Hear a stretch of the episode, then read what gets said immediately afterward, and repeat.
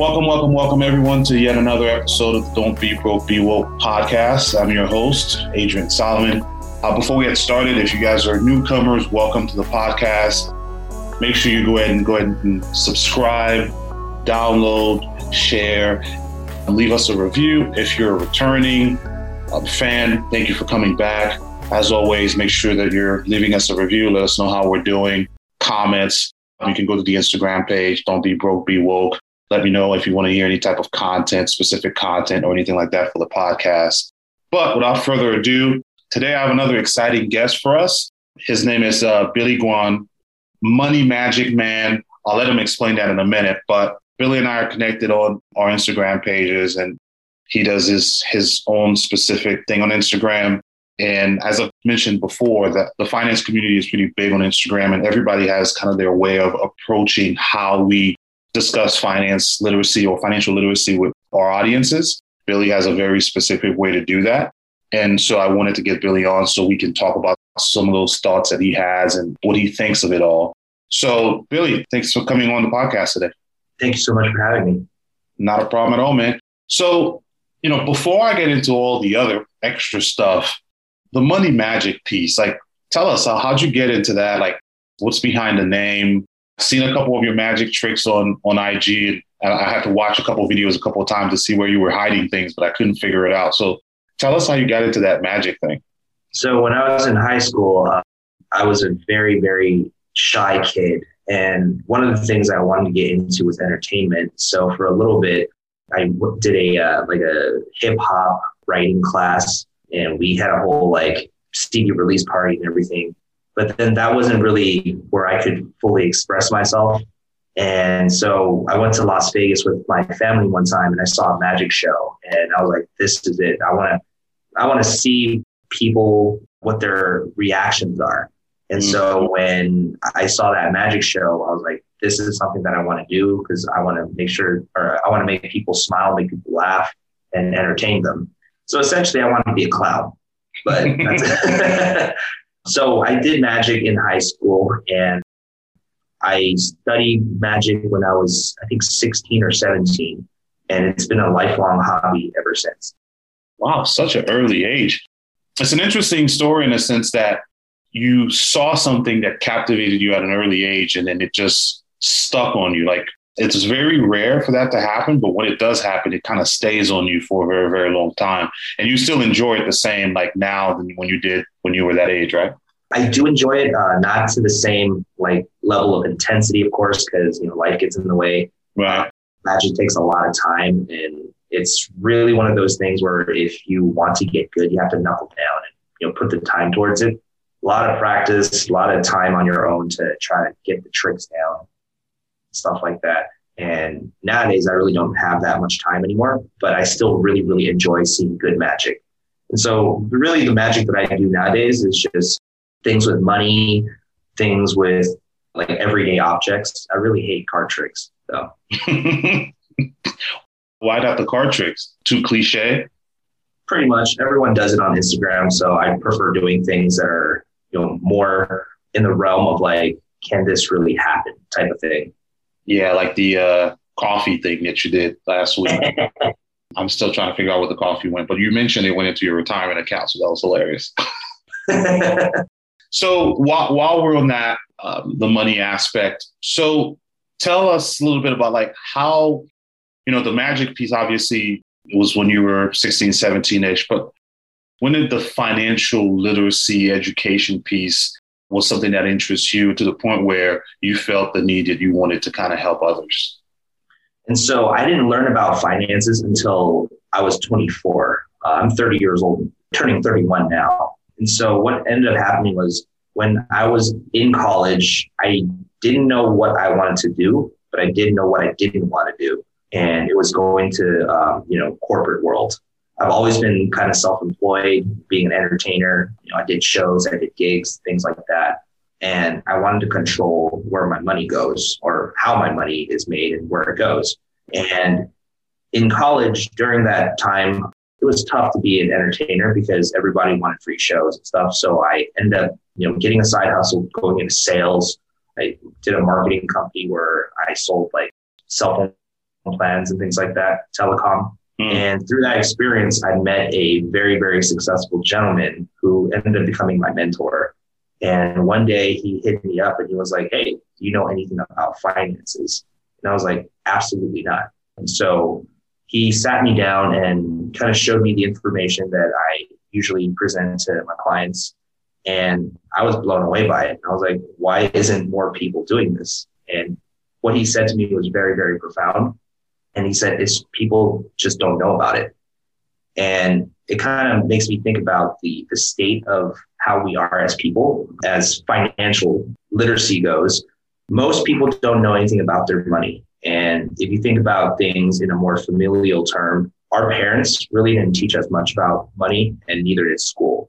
And so for our parents, a lot of my friends are Asian American, usually in San Francisco, it's a very, very diverse community. A lot of our parents are immigrants. And with immigrant family, you don't know what you don't know, and you can't teach what you don't know. Most immigrants family come here with uh, the survival mentality, so they only have you know one thing in mind, which is to make enough money to survive or have their kids do better than them. And so when my mentor told me that people just don't know. I was like, there's a lot of opportunity here. And so I ended up getting uh, licensed, studied for the exams and the state exams. And now we're seven years deep. Wow. What type of like license did you study for this type of stuff? I got the life only license. The, I'm sorry, you said the what type? The life insurance license. Oh, life insurance. Got it. Got it. Got it. Life so does a life insurance license teach you about other parts besides life insurance, or does it like just focus on that type of vertical? It encompasses a lot of things. We can do things with like investment strategies, annuities, mortgage protection, like tax-free retirement, pretty much everything that a person that deals in stock can do, we can do as well. Obviously, we can't tell people, you know, what stocks to pick or anything like that. That kind of is right. beyond the scope of my license, but it allows for me to, to do a lot of things. So you're not really an advisor. Like when you get a life insurance license, you're not really a financial advisor in the sense like you're not going to tell people like exactly what to do with their money from an investment perspective, right? Yeah, so I'm not an advisor, which means uh, I don't tell people about stocks. That's why I don't talk about stocks on my page. In fact, I don't really care too much about stocks. Typically, I always say play with the amount that you can afford to lose. Same with Bitcoin and things like that. And so I would be considered a financial consultant there's a lot of little terminology red tape when it comes to the industry or the financial industry. Right. I always am amazed with the level of detail that people go into specific stuff because I think it's it's very I don't want to say dangerous. I think we should be very prudent when it comes to how we tell people what to do. Try to keep it as generalized as possible because even if I would have my license as a financial advisor, I think it's very hard to tell people like this is exactly what you should do because I mean people should do their own stuff and do their own research to figure out how they should do their money. We should be able to provide them with enough information to help them make that decision. So yeah, I, I know I just went on a tangent, but I, I know a lot of people will tell people this is what you should buy, this is what you should do, this is how much you should do. And I think that's a little short sighted. Absolutely. And that's where it gets really, really dangerous because that's when it's considered financial advice, even if you say it's not financial advice and that's why I pride myself on being a licensed professional because I'm held to a higher standard. If someone's life gets ruined because, you know, someone else says you should buy this stock, that person can't be held liable because, you know, they're not licensed and there's no accountability there. And so if, I did that to someone, I can get sued. I can, you know, lose my license, you know, whatever the case may be. So I have to be very, very careful with how I kind of frame things in order to make sure that the client is in the, the best position possible. I have a fiduciary duty to anyone that works together with me. Right. That makes sense. So, so with that, is there a specific field? So let's say, you know, you have a client and, you know, they come to you and they say, Hey, Billy, you know, I need help with my finances, so to speak. Is there a process that you go to to help them there? Or do you basically say, look, I can help you with this but I can't help you with that. So how did that typically work for anyone that basically says, hey, Billy, I, I have money and I want to be able to do this, or I want to do, be better with money? Like, how would you approach those two situations? Good question. And so everything I do boils down to education first. And so I need to make sure that both me and the client are on the same page. And once they are educated on how certain things work with regards to things like 401ks and retirement vehicles and you know wealth transfer vehicles and things of that nature, that's when I go deeper into their personal finances. So it goes from general education into more personal, you know, accounts and stuff like that. See how much they have, where, how much debt they have, and then from that, that's how I am able to formulate a plan that makes sure that the person can maintain and stay on track. Because a person's financial life is always up and down. Life has a way of throwing curveballs. Yeah. My goal is to make sure that variance is less. I'm not going to say, you know, it's going to be a perfectly straight line, but my goal is to kind of be like the, uh, you know, when you go to a bowling lane and you throw a gutter ball, there's a the little um, what's it called the bumpers on the side. Yeah, the rails. Yeah, yeah, yeah, the rails. I just bump that person back towards the middle and make sure they try to stay as close to the middle as possible. It's such a good analogy because today I posted something about budgeting and, and being restrictive, and someone commented, Genevieve. She basically said that she looks at a budget as exactly it's a way to basically keep you in that lane. Yes, you may kind of go off base a little bit, but it's okay. But at least you're not just going off the rails completely. It's just to kind of keep you in that path.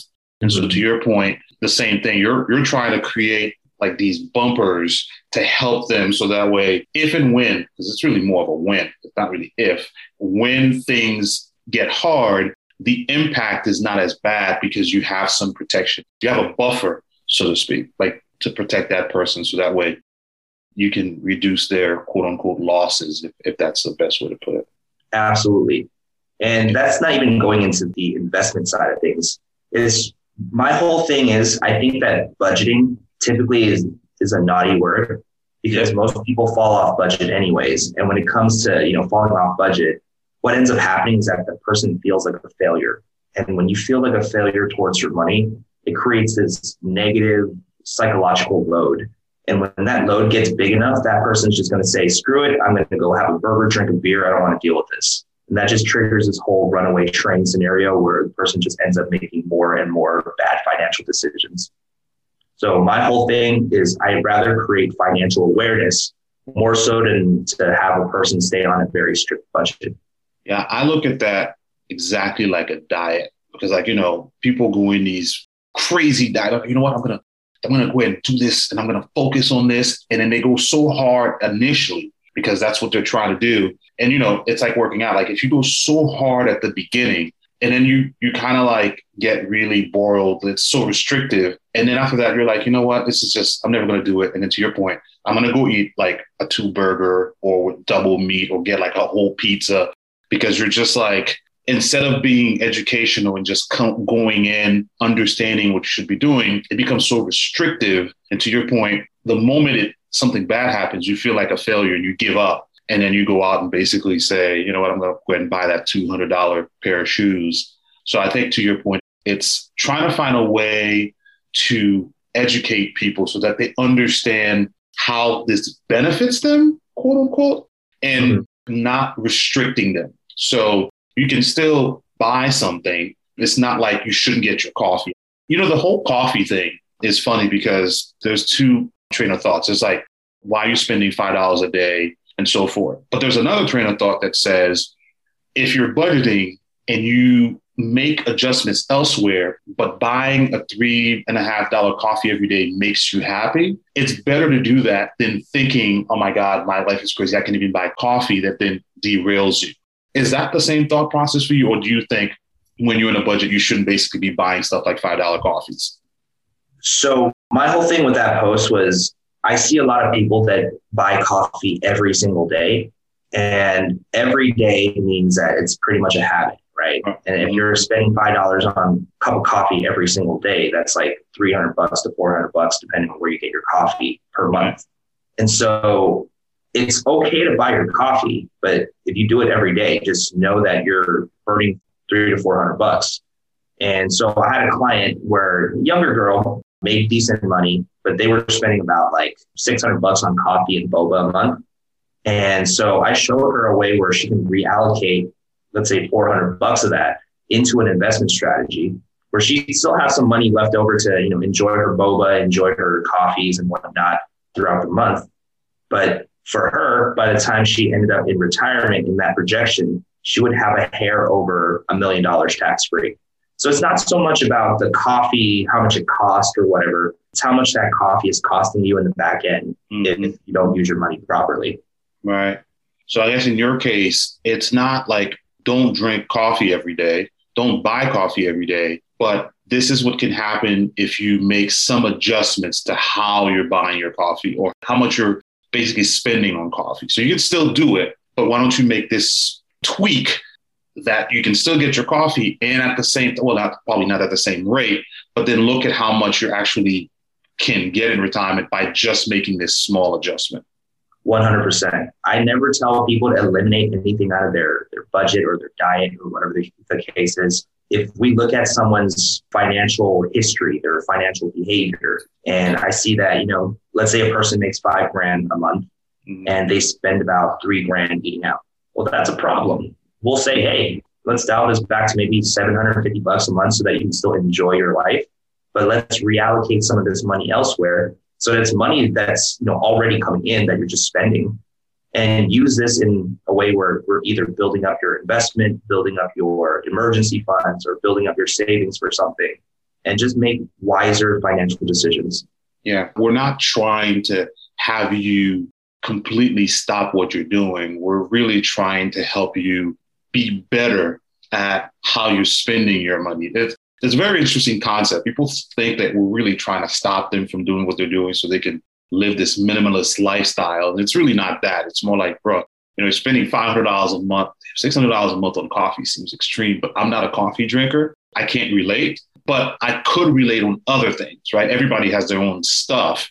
So for me, it's always about making small adjustments to your point and shoot, if you go from 500 bucks to 200 bucks a month, which is still extreme, but $300 savings is massive long term. So, 100%. Uh, so you had mentioned the retirement piece, 401k or retirement vehicles. And I want to talk to you a little bit about that because last night you had a webinar, and I think you said you do those every Friday.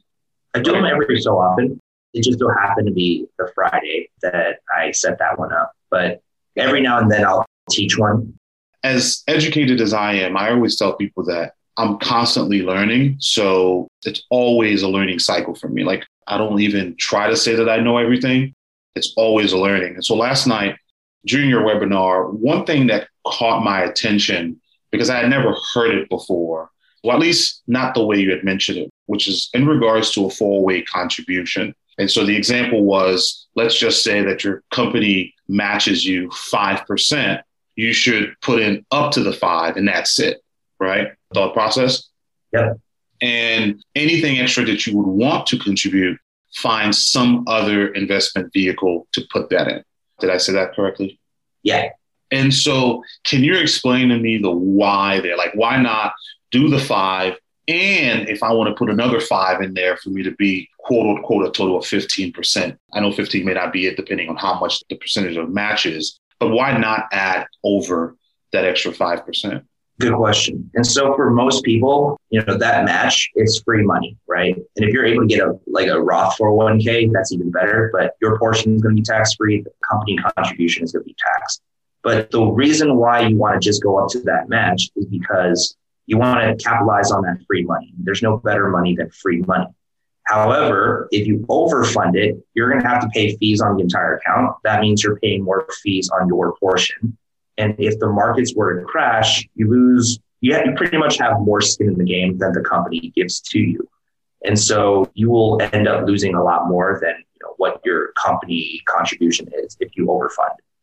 And so my whole thing is I want to make sure that the person has retirement by the time they reach a certain age.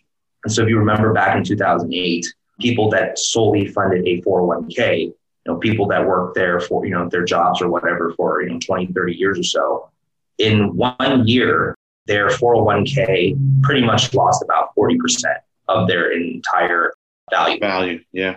Now, if you are 65 years old, and you're retiring or you are retired and you pull money out during that time when the market crashes, you experience what's called the sequence of returns risk. Essentially, what that means is you're kicking the dog while it's down, and that's going to send it into a death spiral where it, it can't outgrow. It can't earn enough interest to outpace the loss. Because every time you lose money in the stock market, it requires a much greater return for you to mm-hmm. just break even. And so that's why you want to make sure you diversify out your portfolio to have something that's protected from the market. Um, you know, something like either, depending on whatever you like to do, I like using indexing strategies because it guarantees me that I don't ever lose money in the stock market. And so I reallocate anything above, I would reallocate anything above and beyond the 401k match into an indexing strategy. So before I get into the indexing strategy, I guess the example, at least the, the situation would be if you're like 65 or whatever, you're ready to retire, if you lose 40 some percent of your portfolio value and you decide to retire and you're pulling the money, that money is going to take even longer to grow because now you're pulling money out. So there's less money to compound. So in essence, most of these people have to keep working. Like in other words, they can't retire because they have to find ways to replenish that money, which will take even longer. Because if they retire and they pull money out, that money it's not going to grow at the rate they need it to, and it's going to be less money for them to retire with over time. Like that's the kind of kicking the dog while it's down situation. One hundred percent. Yeah. Yeah. One hundred percent. So if let's just say you put up to the five percent, and then now you're like, look, I still want to be able to contribute some more. What are some other retirement vehicles you think people should put in? Taxable account, Roth IRAs? Like, what are some of other accounts you think people should be able to put their money in if after taxes? My whole thing is tax free retirement. So, you know, obviously there's uh, index strategies that provide tax free retirement strategies like the supplemental executive retirement plans, SERPs. They're also known as rich man's Roths. I really, really like those because there's pretty much no limits to how much you can contribute into there. And there's no like income limitation. So for like a regular Roth account, Roth IRA, basically if you make above like $140,000, you can't put money in.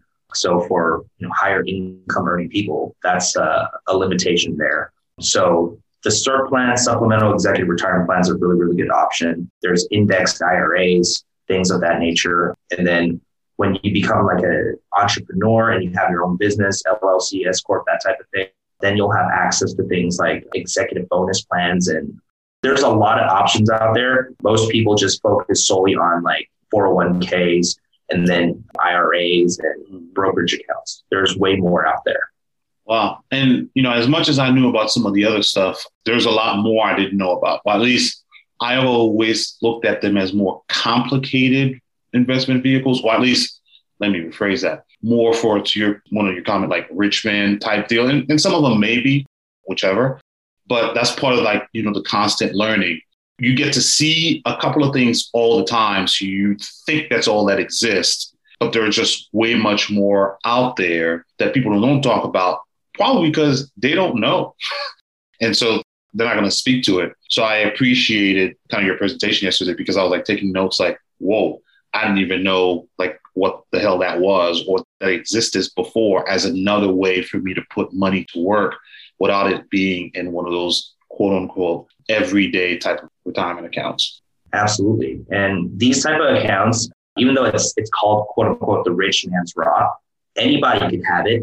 It can scale down to your individual needs. You don't need, necessarily need to have millions of dollars to, to have these type of accounts. That's I oh. think where the misconception is. So people end up thinking that they're barred out of you know, having certain investment opportunities because of their income. Not really a big deal. We can scale it to wherever you are and tailor it to what your needs are. All right. So before I get to the indexing strategies again, I want to get your thoughts on this. So you mentioned before about Asian American immigrants. My parents are also immigrants. And a lot of the people that listen to podcasts at times are from the Caribbean and other places where you know they came from and their parents weren't really into money or at least are not aware. They might know about saving, but that's about it, right? Like save money, put it under your mattress, that type of deal. So I want to get your thoughts on like, do you think financial literacy should be something that is mandatory in a sense of like school, like where in school, or should there be prerequisites in college for people to take? I don't know about your college, but I know I had to do literature. That was never going to help me in what I was going to do in life. you know what I mean? Like, it's great because I love history actually, and literature was cool, but I never took any prerequisite classes on how you should be balancing your checkbook at the time. It was really checkbook because I'm 40 and stuff like that. So do you think those things should be at least not everything like SERP or you know all those extreme, but at least on a very basic level? Do you think that should be something that's a requirement in both secondary school and and so forth? Well, honestly, really, really do think so. At least if not a requirement, have the option to learn about it. Because, you know, before any 16, 17 year old goes into college, we have to, you know, file for loans for college. And if you're going to get a loan that's, you know, six figures, you should probably know what a promissory note is, right? so it's one of those things where it's like, yes, you should learn about it, but you want to make sure that it's also bearable. Because I know for a fact that if I were to learn this in college, or not in college, in high school, I probably would not pay attention to it because it's just beyond me. So it needs mm-hmm. to be hmm. palatable at the same time. And that's where the challenge is. You know, it's hard enough to teach a bunch of high school kids to do certain things. And with a, a topic as as dry as personal finance, that can be also another challenge. Does that make sense? It does. And I assume the third piece, or at least the other challenge is do we have the people that can discuss it, right? Because it's like, it's very easy to say it should be taught, but like, can those specific folks, like in high school, do they even have not the mindset, but the attributes to even teach financial literacy? Um, college, most likely, yes, potentially, but I know in, in high school it's probably uh, it's probably a little bit more challenging. Oh, for sure. I mean, take a look at how much uh, teachers get paid, right? And yeah. from a standpoint back in the day, you know, as a kid, you don't really think about your teacher situation. They're probably struggling with money just as the rest of us right now. Right. Right. Which, yeah, that's actually a really good point. This is where I think not definitely not gonna get to the politics of things because it just takes so much thought process. But I struggled with that notion of in high school piece because to your point, like who wants to even pay attention to that? Like if you're a 17 year old, you're like, bro, I don't care about retirement. I'm trying to YOLO. Like, you know, it's, like it's not really something I really want to hear about right now. You know, I have a 22 year old daughter and, and at first she was like, Dad, I have so much time. And, and, and my response was, yes, that's why you want to do now. Like that's why you want to start now because you have so much time. Don't wait because that's what I think most people assume is like, you know what, when I make more money, when I get older, after I have kids or, you know, right before I get kids. And like the more you kick the can down the road, the worse it becomes for you to get started. So finding that right, I guess, timeline to introduce it for people is a challenge, but I do think it needs to be in some capacity. At least in college, I think there should be mandatory classes. Yeah, 100%. And to your point, and I think you may have seen it on my page before, but I talk about the four categories of investors. And there's four types of investors. There's investors with a lot of time, but not a lot of money. Typically, these are younger folks. You know, start off early because you don't have the money to contribute a lot right now. Interest will take you the rest of the way there. And as you start making more money, you can contribute more into your retirement and make up the difference there. Second category is people that have a lot of money but no time. These are typically people that are older, more solidified in their careers, but because they've never invested into anything during that entire time, they now have to play catch up. And so, as you know, you know, as you get older, you have to throw a lot more money in to get less of the uh, the returns. So that's another category. Third category, you know, these are the unicorns. Too much money, too much time do whatever you want to do. You know, just call it a day, retire early, put some money into some sort of investments and live off the interest, right? And then the last category, this category breaks my heart all the time whenever I uh, come across someone that's in this situation. And uh, it's no money and no time. These are usually senior citizens that never planned out their retirement. And they're either living off of a meager social security check, which is usually around like 1200 bucks, and the only thing that I can help them do at that time is either you know, help them build up a, a small little emergency fund and potentially maybe, for lack of better words, casket insurance. so that yeah. it can minimize the financial fallout for their family when they do pass away. Because most people don't think about when you die, some places have a death tax, but when you die, you leave behind financial ruin for your family. And if we're talking generational wealth, there's a lot more that goes into generational wealth than just buying a whole bunch of properties. If you buy a whole bunch of properties and you leave behind that in an improper way to transfer over the titles and everything, mm-hmm. you're leaving your, your family with hundreds of thousands of dollars worth of probate costs, lawyer fees, and all that other nonsense, step up taxes and estate taxes and stuff like that. You know, this last piece, life is like, I almost look at it like a battery. Like you're going to eventually not be here. and so you have to prepare, especially if you have kids and you know and all this and you're actually and you have assets the worst thing and i mean the absolute worst thing is to not prepare for when you're no longer around because it's like a complete cluster when your affairs are not in order with all that stuff like yes you can have a basic will but have you created a will that protects your estate like there's a bunch of different things that I think people just decide not to think about. And I think they're very important to protect your assets. Like you've built an estate, you have all this stuff, but like just leaving it behind is not, you're not doing the kids any favor. Now you're just basically making them, to your point, spend a lot of money on stuff like they have to get lawyers because they don't know. Now they have to do more stuff. And then, of course, you didn't separate things. So now people are fighting within each other. So it can become a disaster if people don't take care of these things while they're still breathing. Absolutely. And you take a look at something like, let's say, you know, Prince, right? Prince yeah. passed away without a, uh, will, a trust, or anything like that. Then all of a sudden, you got 16 family members out the woodwork coming out of nowhere trying to fight for his estate. That's something that I want to help my clients prevent because no one ever wants to kill their family over, you know, like a hundred thousand dollars or something like that. That's just ridiculous. And it's something that needs to be planned out. Otherwise, it will happen especially if you have multiple kids, because one kid will feel like this is unfair, this is this, this is that. You just want to make sure you nip that at the bud, especially when you're building up your assets. And I think what people don't realize is that if you leave assets behind, you have, let's say, you know, a couple of kids, and, you know, some stuff like that, you don't properly prepare your for for that type of stuff that money that's being spent is being taken from the estate. So, like, sure, you're leaving them something behind, but if they're fighting for it for years, there might not be anything left afterwards. So, obviously, when you're 20, maybe not something you think about as much because you may not have nothing. But as you get older, those are definitely things. And I'm sure, and you tell me, I'm sure as people come to you and so forth, you know, based on their age and their financial situation, one of the things that they have to start looking at is stuff like that, right? Estate planning and other things. 100%. I feel like if you are, you know, 18 or older and you're making your own money, you need to have an estate plan in place.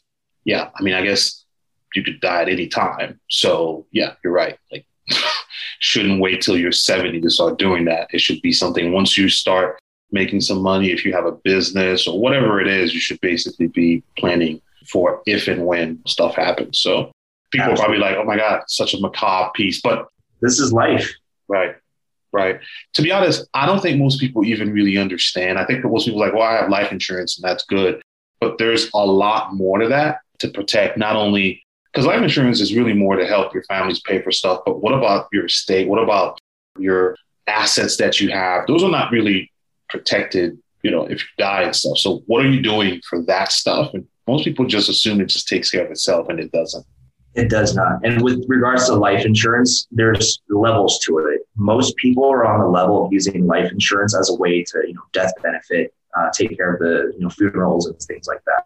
How wealthy people use life insurance is they fund a whole bunch of money in there and they use that as a way to become their own bank because then they, they can take out money tax free in the form of a loan and loans are tax free.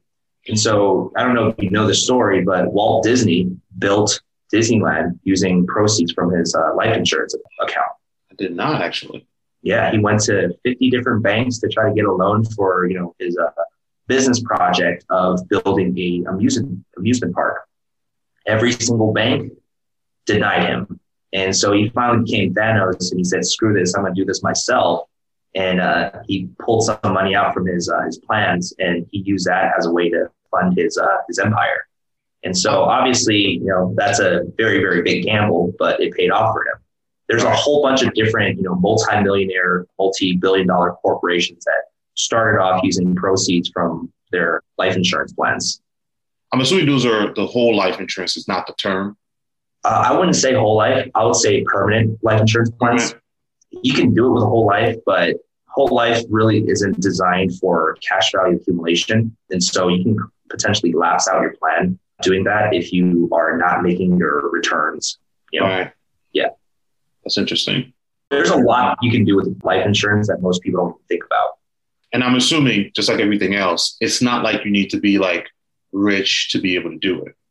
Correct. You need time. That's one really, really big thing that you need because a lot of time these cash value life insurance plans just it takes time for it to grow but if you fund it properly once you hit like 15 years or so you can access a treasure trove of money and you know have that be tax free that's why a lot of uh, wealthy people use opm other people's money right? We're using the insurance company's money instead of our own money. And if we can get that tax free why not right? Right. I love rich people and people like uh, you know i look at it as i mean it depends on who but like most of them who've built stuff from nothing who then becomes really really rich and you know they're, they're finding ways. I'm like look that is what everyone should do. Like instead of hating why don't we do the same like why don't you work on you don't have to build a company like amazon but you can still build wealth the same way you don't have to have that kind of money so like anytime people sit around and oh yeah these guys are taking advantage look they're taking advantage of what is available to them. Sure, in the cases of Amazon and stuff like that, they have lobbyists that are helping them get away with a lot of stuff. But while these laws and other things are available, vehicles, if you're starting to make money, you could take advantage of them too. You don't have to make a lot of money. But I think to your point at the beginning of this is that people just don't know about a lot of these things. So it's hard for them to take advantage of it. Yeah, absolutely. That's why financial education is so important you know, with regards to money, right? Money in and of itself is just a tool. It's not good or bad or one thing or the other. It's just energy. A person's habits determine whether or not they become successful or not accept, not successful. And money just amplifies that. It amplifies the person that you already are. So if you're a crap person, you're just going to be a crappier person. You're a saint with money, you're going to do a lot more good for the world. Which is awesome because I think the mindset you know, your mindset is kind of what makes you do what you do. You sit there, you think about as you start to make money, you should also give back. That's hoarding your money. Okay. What's the purpose? Like you should be able to help folks.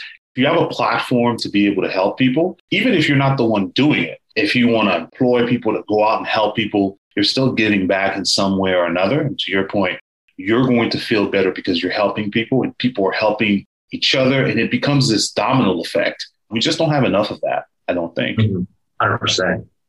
There needs to be a little bit more kindness in the world, and not to get super political and everything. Just there's a lot of meanness going on just throughout the entire you know spectrum, whether it's racial violence or you know, political violence against your neighbors and whatnot. It's just a whole bunch of crap going on. And the thing I like about you know being more oriented towards understanding money is that you start to realize that everybody just wants to take care of their family, essentially boils down to it. And personally, for me, I'm socially more liberal, but I'm financially a little bit more conservative. You know, I don't want to pay over what I need to pay for taxes. I don't know if you know this, but you're not legally obligated to pay more taxes than that is required of you.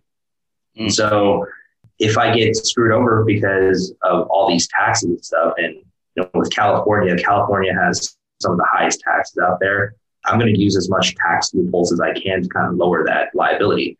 So, you know, it's not bad or anything. It's just you want to take care of your family. And if, you know, if you hit a certain income range and you get taxed 50% of your assets, why would you want to work or why would you want to do that? Right. You touched on a point is that I, financial education and education as a whole are, I think, the two things that I think affect society in negative ways. Because if you're not educated, it's hard for you to, I don't want to say make it, but it creates more obstacles, right? It, it just makes it a lot harder for you to get to certain places. If you're not financially educated, you, regardless of if you become successful, you can never get out of it because you don't know how to manage your money, right? So those two things kind of go hand in hand.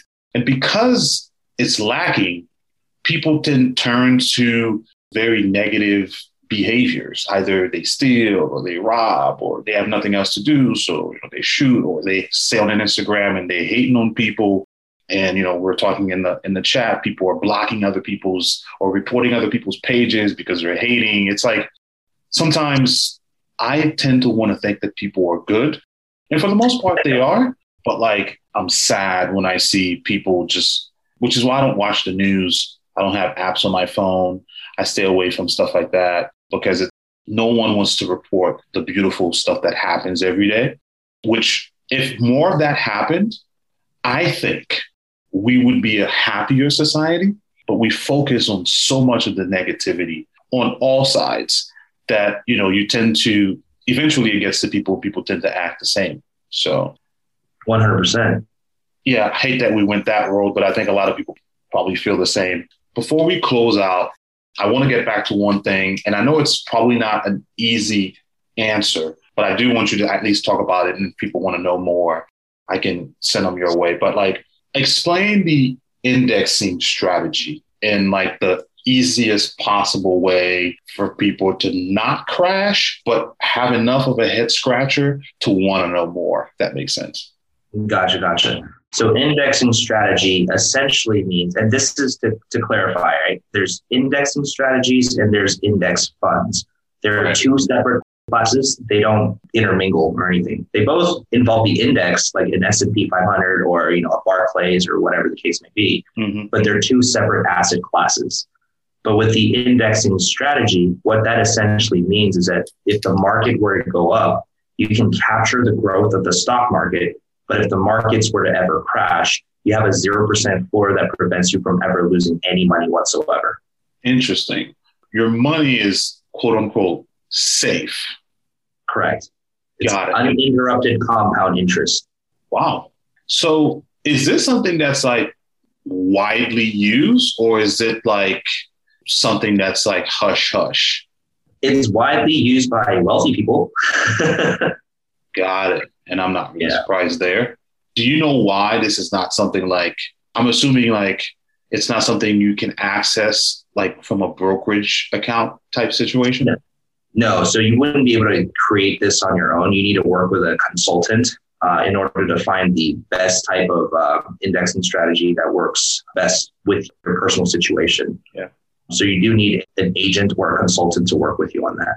And obviously, I'm assuming just like everything else, you don't need a lot of money to start this, or is there is it typically is there a, a kind of an entry point? So for people that are um, starting off, I'd say start off with a hundred bucks or something to kind of get your your feet wet, and then as you start making more money, then you can have multiple indexing strategies um, that you're not restricted just having one.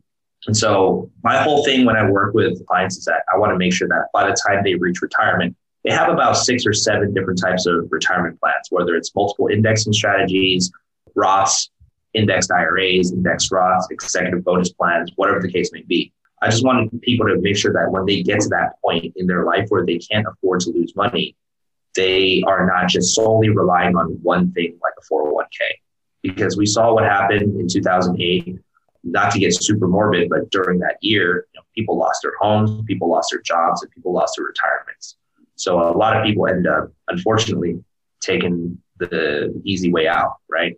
Yeah. Uh, and that was just the reality of things. Because what do you do when you lose everything like that? You can't recover. You're old and you have no more opportunities. So that is a very, very dangerous fact of life that can happen again.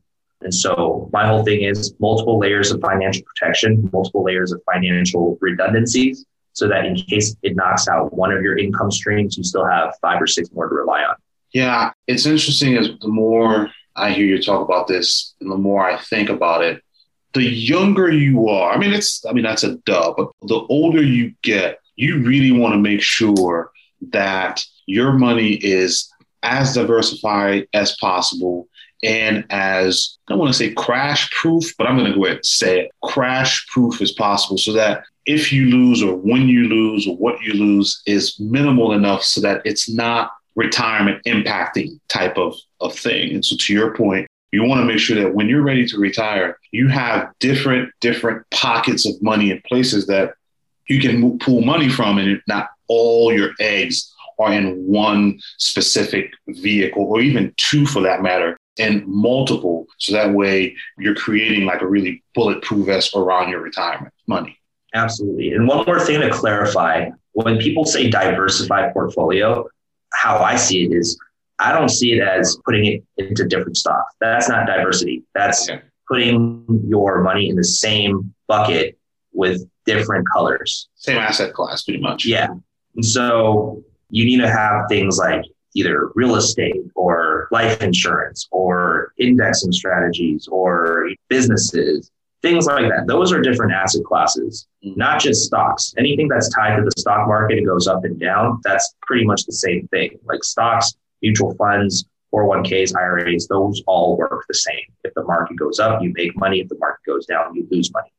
And so that's all within one asset class, at least in my mind. So when when I tell people they need multiple streams of income, it needs to be you know either have some in REITs, have some in whatever else that you want to have some money in. Personally, for me, I, I like to diversify most of my money into tax-free retirement strategies. So Uncle Sam, he wants to take his cut, and typically in the future, because of the increasing tax rates that's going to come, you know, everyone's 401ks, there's like a couple, I think it was a couple trillion dollars in, in people's 401ks cumulatively. That means Uncle Sam can potentially take a third of all of that or more if he decides to raise taxes. Right. It's, it's crazy. You said the diversification asset class, and I'm thinking, yeah, you can diversify your portfolio within different equities, obviously, either different sectors, then you can decide, you know what, I want to be in commodities so forth. Like, and then again, to your point, you can have REITs, you can actually have real estate. If you want to get into the insurance things, bonds, I don't like to tell people good or bad because it's really what your appetite is or your risk tolerance is. But at the end of the day, the more places you can put your money in ways to be protected, to your point, not in retirement vehicles, but in actual assets, in other words, like that's better instead of just leaving it in equities where equities are, if the stock market crashes, well, it doesn't matter if your money is spread out in the energy sector, healthcare, whatever, most likely it's going to go down. But if you have 30% of your money in equities and then you have another 40% in real estate and you have some life insurance and other stuff, then they don't all act, act the same. So your money is a lot more protected. 100%. Yeah. That's a, a concept that I think for beginner investors is very obviously it goes over their heads. But I think know, if you have a thousand dollars, I think it, it's always good to start thinking about diversifying your portfolios to get you in the habit of how can you put your money in different places to work for you, so that way you're not out, you're not susceptible to one thing. So appreciate that. So I'm actually very, very happy you got all built. We got to talk about a lot of good things that even for me, I wasn't really all familiar with, even though last night I got a lot of information. And I think that anyone who's listening might have a lot of questions. So why don't you tell us kind of where people can find you either on social media or anywhere else? And I'll make sure, of course, that put that on, on the podcast description so that people can actually reach you as well. For sure. So you can reach me on Instagram. It's Billy Guan Money Magic, B I L L Y G U A N Money Magic. You can find me on LinkedIn. I'm pretty active on Instagram. So even if I don't post a lot, I'm still chatting the, uh, the DMs and whatnot. So feel free to slide in and uh, get questions. You know, feel free to chat. If you want a consultation, I don't charge anything. I do free consultations. And then if you decide to work together with me, I still charge you. I get paid very, very differently than most of these coaches and advisors. So, yeah. Great. So, what I'll do is once you know we get the podcast ready, I'll make sure that Billy's information is on the episode description, so that way if you guys want to reach out and ask any questions, get to meet with Billy and talk.